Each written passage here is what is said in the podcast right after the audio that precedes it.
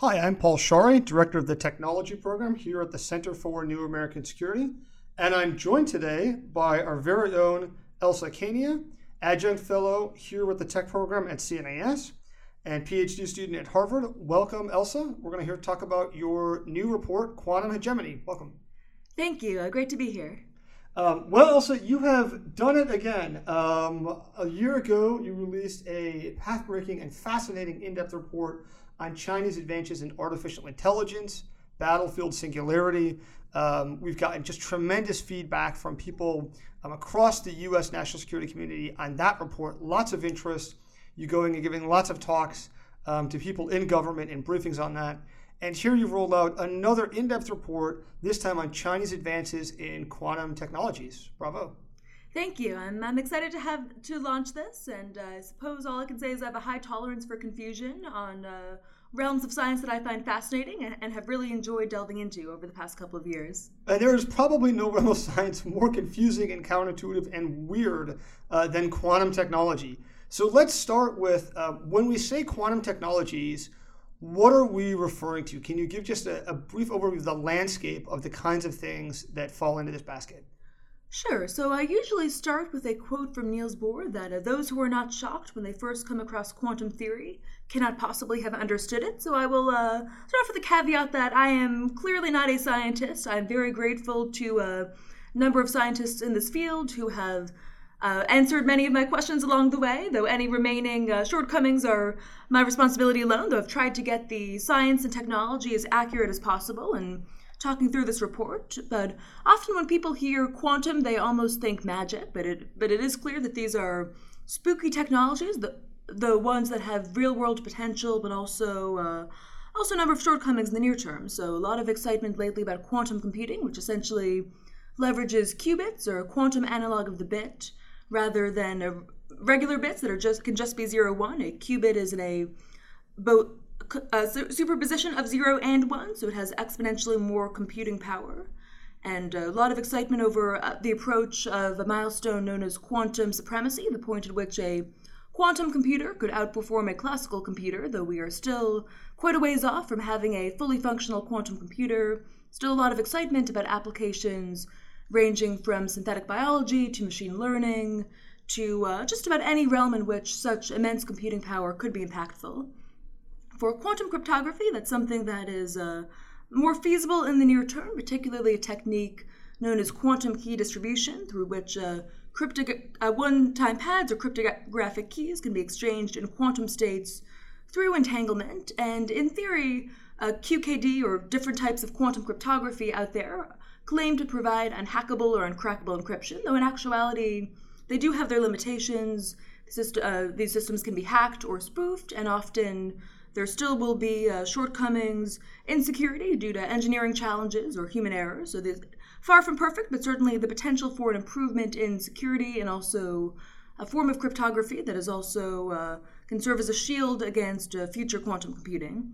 And there's also a realm of uh, realm of science, variously quantum sensing, radar, metrology, essentially using quantum properties for very precise measurements and for detection and some of these techniques are, again, uh, happening, their development is happening less in the open, whereas for quantum computing and cryptography, there is a fair amount of commercial, commercialization going on. Some of these technologies do have more direct defense applications. For instance, uh, Chinese defense industry claims quantum radar can overcome stealth, and uh, quantum navigation could be used on future submarines, but these are also technologies that have a lot of real world potential, though still at uh, various stages in their development. You know, quantum um, sensing was, I think, one of the areas that is least understood in the national security community. Um, I think a lot of people will have heard of quantum computing, of the effects on uh, cryptography, and the potential advances in more protected quantum communications that you mentioned. But this idea of using quantum technologies for sensing, um, for more advanced forms of radar, for say detecting submarines under sea, uh, very game changing. Can you tell us a little bit more about kind of what the, the national security implications are of some of these sensing technologies?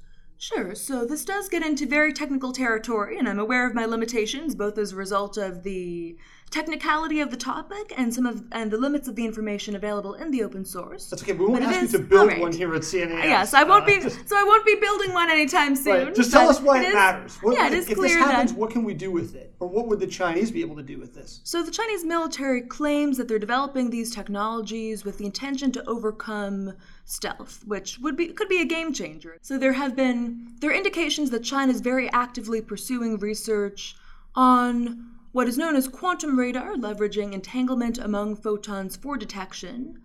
In theory, this technology could overcome stealth, and that's clearly a major motivation behind it, because if Given that stealth has been a major U.S. advantage, if the Chinese military could someday field a capability to overcome it, that could could be an offset in a sense of a major U.S. advantage. And there have been a couple of different announcements about research underway, uh, undertaken by a major player in the Chinese defense industry, CETC, along with scientists from the University of Science and Technology of China, who are even even claiming that the next generation of the system could detect stealth fighters or bombers, or to support the tracking of ballistic missiles and support of future Chinese missile defense capabilities. So this is a again, there is always a possibility when it's difficult to verify the underlying research that some of this could be overhyped or exaggerated or even intended as misdirection. But I think we can't neglect the potential that these that there is is enthusiasm and research underway, including in the U.S. and Canada, on different approaches to quantum radar. And given the amount of funding that may be going into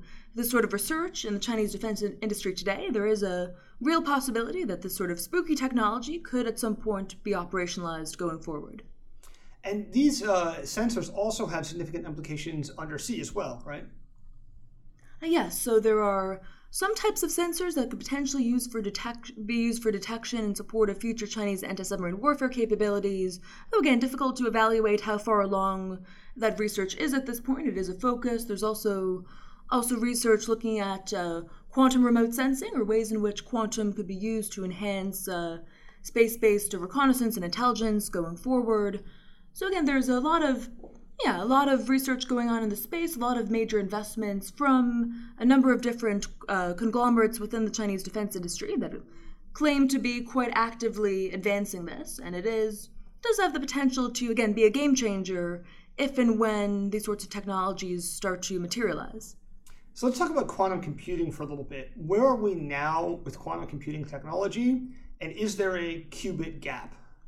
Sure. So I guess I'd say uh, we are at the start of what I would call a marathon rather than a race for quantum computing. A lot of this research is still at an early stage, and some of the leading teams so far have been folks at places like IBM and Google, Microsoft, so a lot of major US teams as well as startups like Rigetti that are quite uh, exploring different pathways to quantum computing. So, quantum computing, I mean, does, is not a singular phenomenon or technology. There are several different potential pathways depending on which type of qubit is used, whether it's uh, trapped ion qubits, superconducting qubits, or topological qubits, essentially different types of quantum computing or different uh, approaches to it being undertaken. And there's been massive commercial investments by the US private sector, increasingly by uh, major tech companies in China, with uh, Baidu and Alibaba both setting up institutes for quantum computing. One of the things that's, that's interesting is that the U.S. Uh, where U.S. players has, have traditionally had a had an advantage here, but uh, China is really going all out to push forward investments in quantum computing. And as of the past year or so, Chinese scientists have started to set world records in terms of the total number of qubits entangled. So for now, this is in a sense a science experiment. We are a ways away from a quantum computer that is fully usable and practical, but it is clear that. Uh, given the levels of investment in China and the number of universities as well as uh, technology companies pursuing research here, that we could see further advances going forward. And it's if this is a race, it's far too soon to call because there could be decades and decades of research to come and continued challenges of error correction, of the potential fragility of qubits, the very specialized conditions under which these systems operate. So we're a ways away from everyone having a quantum computer in their pocket, though I think. Uh, as with any complex technology, it's uh, difficult to predict how quickly it could advance. This could al- always be a couple decades away, or it could come much more quickly than we are expecting. I mean, this is such a key point, I think, about the trend lines that we're on here. We're used to a world of seeing this incredibly rapid growth in computer processing power, in data, in bandwidth. Um, we now carry, you know, what, what 20 years ago would have been supercomputers around in our pockets. Um, but we're not seeing this in quantum computing. There's no Moore's law for qubits. We're seeing advances, but it's it's really basic science. It's incremental, but the long-term potential here is incredibly transformative, right?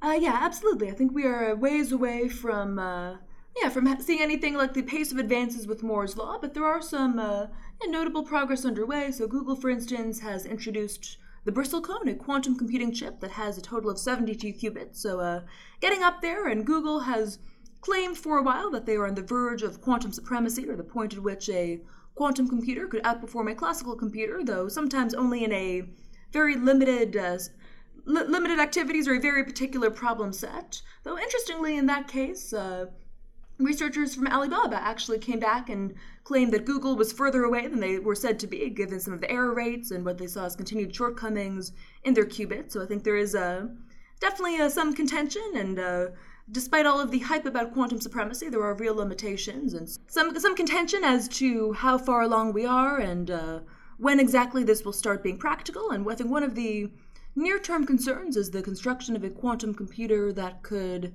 uh, you, that could break encryption, and that is uh, that is a possibility. And estimates vary from a couple years to still well over a decade. But I think uh, as the as the number of qubits increases, as the sophistication of different approaches to quantum computing evolve over time, well, I think we'll get closer and closer to a point where this quantum computing capability could be leveraged in very impactful ways. And today, uh, D-Wave, which uh, uses a form of quantum annealing, which is in some respects uh, leverages similar uh, properties and is quite powerful, but is very limited in its scope of applications in terms of particular types of problems computationally. We do have a, there's D-Wave, for instance, is in use. There's some options for quantum computing available via the cloud, but at least for now, it's more of a niche area and the, the with tremendous uh, enthusiasm for future applications. So let's talk a little bit about um, quantum technology's implications for cryptography and encryption because this is one of the clearest national security implications that we could see now, at least uh, theoretically. So we have today a world where encryption depends upon uh, factoring uh, large prime numbers. Um, and so, so using quantum computers and sort of their spooky properties of, of superposition, the idea is that you could, in theory, execute Shor's algorithm, use a quantum computer mm-hmm. to factor these uh, large algorithms extremely, these large prime numbers extremely quickly, um, and looking over all the possible spaces all at once using quantum properties. And then, bam, effectively, if you could do this, if you could reach the level where this is possible, you would sort of obliterate modern methods of encryption. Can you talk us through what, what is the the implications of this? I'd say that is a real threat, but that's also a worst case scenario. So part of uh, in theory, if a if an actor, be that a company or a nation state, were to develop a quantum computer in secret without warning, then the world could be blindsided by that sort of capability and its potential to take out existing forms of encryption. At least for now, most of the, of the development underway is fairly public. Uh, major tech companies really seem to be the top players in advancing quantum computing for now, so it's likely given that, that this race is playing out in the open, there will be uh, some warning, and there are starting to be growing concerns about such a Q day or Q, uh, Q2K, the point at which a quantum computer has that power. And but certainly there are ways to mitigate that, and there's an, an increasing focus on switching to post-quantum forms of cryptography or quantum-resistant encryption that given its structure or given the way it's designed is would not be quite as vulnerable to quantum computing and one of the interesting things about what China is doing actually with quantum cryptography and communications is they're starting to make systemic changes to their information technology ecosystem in ways that could make them better prepared for that sort of Q day going forward. Although, of course, uh, quantum, quantum cryptography for now has a number of shortcomings. It is not. It, it is not and may never be perfectly secure, but it does provide that sort of shield against that future threat. So China may be may be prepared for that, and in the U.S., of course, there is a focus on developing new standards and approaches for quantum cryptography, including work undertaken by the National Institute of Standards and Technology. So there are reasons for hope that we aren't, fa- aren't facing a dire scenario here, but at the same time, if you think about the state of cybersecurity today, there are vulnerabilities out there that have been known for decades and haven't been fixed. And I think the challenges of coordination that would be required for a mm. Pretty dr- drastic shift in the ecosystem of our cryptography. That, that's what I'm concerned about. Not that this will happen, this may not happen suddenly or without warning, but will, will companies and will the government take this seriously soon enough to start making the changes, including to legacy systems, in some cases still running old buggy software? And will, will there really be enough uh, concern and impetus to start to make these in some cases, dramatic changes, given that for heavier, for instance, forms of cryptography or greater complexity, sometimes you may need to make deeper changes to the underlying infrastructure. And yeah, so it'll become a, almost a challenge of bureaucracy and coordination in terms of how to implement that sort of change in in our ecosystem. And I'm concerned that unless there is a, an awareness that uh, quantum computing is advancing and a Q day or Q2K may be coming at some point, that there may not be enough uh, enough of a focus on really making those changes and question of incentives as well for companies and the government to uh, start down that pathway. Well, I think that's a great point that it's going to take time. It's going to take cooperation across government with the private sector to make those changes, to move to more quantum resistant forms of encryption. Um, but also that you know even if Q day is not around the corner, let's say it's two decades off or three decades off, um, there's this problem of people using uh, uh, methods of breaking encryption and going back in time, right? And mm-hmm. and uh, breaking you know encrypted communications that they might have stored. And even if you're looking at old you know communications, you could have incredibly um, sensitive information in that and, and being able to hack that, even if it's 10, 15, 20 year old information, it could still reveal sources and methods, mm-hmm. uh, agents that you still have that are working under you. So, you know, the fact that this might be someday possible does suggest we need to start moving forward sooner rather than later and figure out how to address it now. Absolutely. I think that highlights the sense of urgency here that uh, if we do assume, and again, some may, some may dispute this, but if we assume that quantum computing will someday reach this stage, then we have to as you said, start to think about ways in which today's encrypted information that may be collected and stored could be exploited to that end in the future. And if China is making a national transition, as they seem to be, and making sure that all of their, or a significant proportion of their sensitive data and information within the government and the military is protected by, uh, by post quantum or quantum resistant forms of encryption in the near term, that could create an asymmetry going forward, or there could be. Uh, Dif- could be divergence, where China is clearly, uh, and partly in response to the Snowden incident, and how that really highlighted an awareness of their vulnerability and uh, focus on developing indigenous technology. China's moving quickly in that direction, and that and that could uh, could have dividends down the road, even if these technologies are limited in the meantime. So one of the things that comes through in your report across all of these different quantum technology areas is the degree to which China is making a national level effort. They're establishing labs. They're they're doing big uh, experiments, moving the ball forward on communications, on computing, and they're putting a lot of money into this. Can you just give us a high level sense of uh, China's sort of national effort that they're putting into moving the ball forward on quantum technologies? Sure. So it is quite striking that uh, as of the 13th five year plan, the Chinese government has launched a mega project or a major project on quantum computing and cryptography, and which really highlights the elevation of these technologies as a national priority at a time when Xi Jinping is, an, is advancing an innovation driven strategy for development, both economic and uh, in terms of military modernization. So these technologies have been highlighted as a priority at the level of Xi Jinping himself and do appear to be receiving billions in funding. And of course, much of this is not new, and support and research in China for quantum science does date back uh, decades. Uh, including under some of their earlier S&T plans, but it, there has been a pretty drastic ramping up of, uh, of, of investments and both in the private sector as well as government funding for long-term basic research. And one notable element of this has been the establishment of a national laboratory for quantum information science, which is on track to become the world's largest quantum research facility.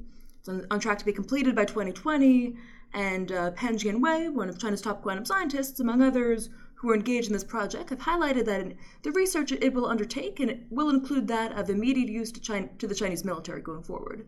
So clearly a laboratory that will have a long-term and quite ambitious agenda of research and development, including that with military applications, and could receive sizable funding. So apparently over 1 billion to start, and plans for a further nearly 15 billion over the next uh, five plus years, and and beyond some of the funding for different projects through different S&T plans and military funding. There also are e- even initiatives at the provincial level to start uh, investing more heavily in quantum enterprises, including some companies that have spun off of university laboratories and are starting to commercialize a QKD or quantum cryptography, and really in efforts to build up a quantum industry and to start uh, making these technologies more available to banks and companies in China, even a quantum cell phone, uh, quote unquote, that might start to be used, including potentially by soldiers on, on the battlefield going forward. So there are, are ways in which uh, this combination of major investments from the private sector, and Alibaba, for instance, has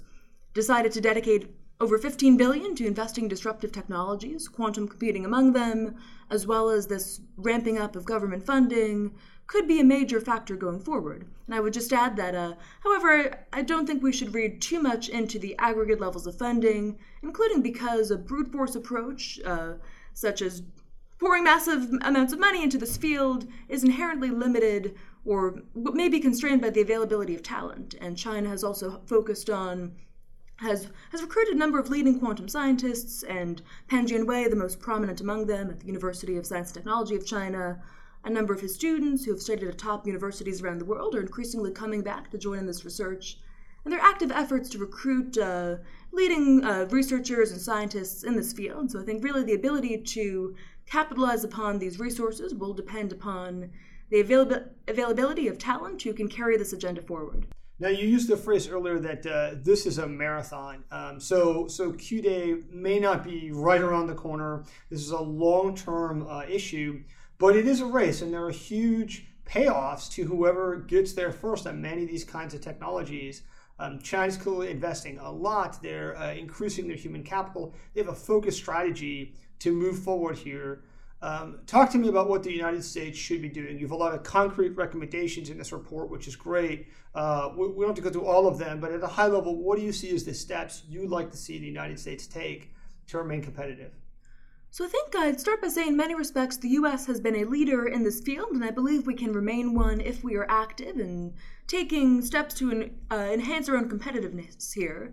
And it's encouraging to see, and in some respects, this report has been overtaken by events, insofar as the House just uh, passed the National Quantum Initiative Act uh, just today, I believe. So uh, there are initiatives moving forward, and it's quite exciting and encouraging to see that uh, this is this is progressing, and we're and there is greater attention on this. But I'd say some of the recommendations I hi- highlight in the report, and those some of which are included in this uh, ongoing legislation as well, is a focus on at a basic level, greater investments in long term research and development, recognizing that there is quite active commercial activity in this space, but uh, long term research will require more sustained funding over years, if not decades to come, and as well as a cross uh, an interdisciplinary approach that brings together different kinds of expertise that may not arise in universities today. So, certainly supporting research and development is a core should be a core priority going forward. And also, I would add to that uh, STEM education, making sure that uh, there's a robust pipeline of talented researchers moving into this field and policy options there might include greater support for scholarships for students who want to pursue PhDs and applied research in, in this field going forward, or general workforce development, given some of the specialized requirements of even developing a laboratory capable of working with such a sensitive equipment and technologies. And add to that as well, uh, I think it's also important to foster greater public private partnership, and believe the bill and so several initiatives being contemplated would, would look to do so more robustly, given that the private sector does seem to be very much at the forefront in quantum computing today, and I think opportunities for leveraging greater synergies there. And to that, I would add beyond a overall focus on competitiveness, it is important to start to evaluate the future risks of quantum computing to our information technology ecosystem, as I mentioned, by starting to think about options for post quantum cryptography and the challenges of implementation, and potentially as we're thinking about the inherent uncertainties of these technologies and their trajectory, one thing that could be done is development of indicators and warnings or potential bellwethers for how we know whether uh, the pace at which the, these technologies are developing and whether one may arise. A quantum computer, for instance, could arise unexpectedly. So I think uh, thinking about metrics and signs of how this is progressing and a realistic impression of what the capabilities are, including in technologies like quantum radar, where it is quite uncertain, even among the scientists i've spoken to, whether this is uh, feasible in the near term or much less likely. And I think going forward, uh, clearly these technologies, beyond an enormous commercial applications, will also have a range of potential military applications, and the Chinese military and defense industry are actively exploring this. One Chinese strategist even claimed that the impact of quantum technology could be analogous to that of nuclear weapons in future warfare. That may be that may reflect a degree of overenthusiasm about the potential, and I think too soon to say whether this could be a new military revolution of sorts. But I think there are are a number of ways in which quantum technology could start to be leveraged for military purposes a number of which uh, the U.S. military and research establishment are starting to explore. But uh, certainly, if you look at what the Chinese military is doing, there certain uh, Chinese submarine designers claim that his future submarines will be equipped with quantum navigation to enable independence from uh, Beidou, or in the U.S. case, uh, independence from GPS would be a valuable uh, attribute as well, and potentially quantum sensing again could be used in remote sensing to enhance detection and surveillance capabilities even claims that quantum communications could function underwater and enable secure communication to and from submarines. So I think a range of potential military applications, some of which may be further from fielding than others, but I think a lot of interesting, uh, interesting directions to explore there. Well, thanks, Elsa. Um, incredibly detailed uh, report that you put together, and very balanced in putting together. Um, you know, you know, clearly articulating the claims that you're seeing uh, Chinese researchers make. But also, one of the things that you do in the report that I really appreciate is balancing that with some some sort of measured evaluation of uh, some skepticism that many times um, you know where they actually are. And, and I do appreciate that it's incredibly valuable throughout this report. Um, I'm sure that this will be uh, very well read um, by policymakers who are interested in understanding what China is doing and what the United States needs to do uh, to stay ahead in quantum technologies. Again, that's Elsa Kania with her new report, Quantum Hegemony, China's Ambitions and the Challenge to U.S. Innovation Leadership. And you can find the full report online at cnas.org slash quantum. Uh, thank you, Elsa, for joining us. Thank you.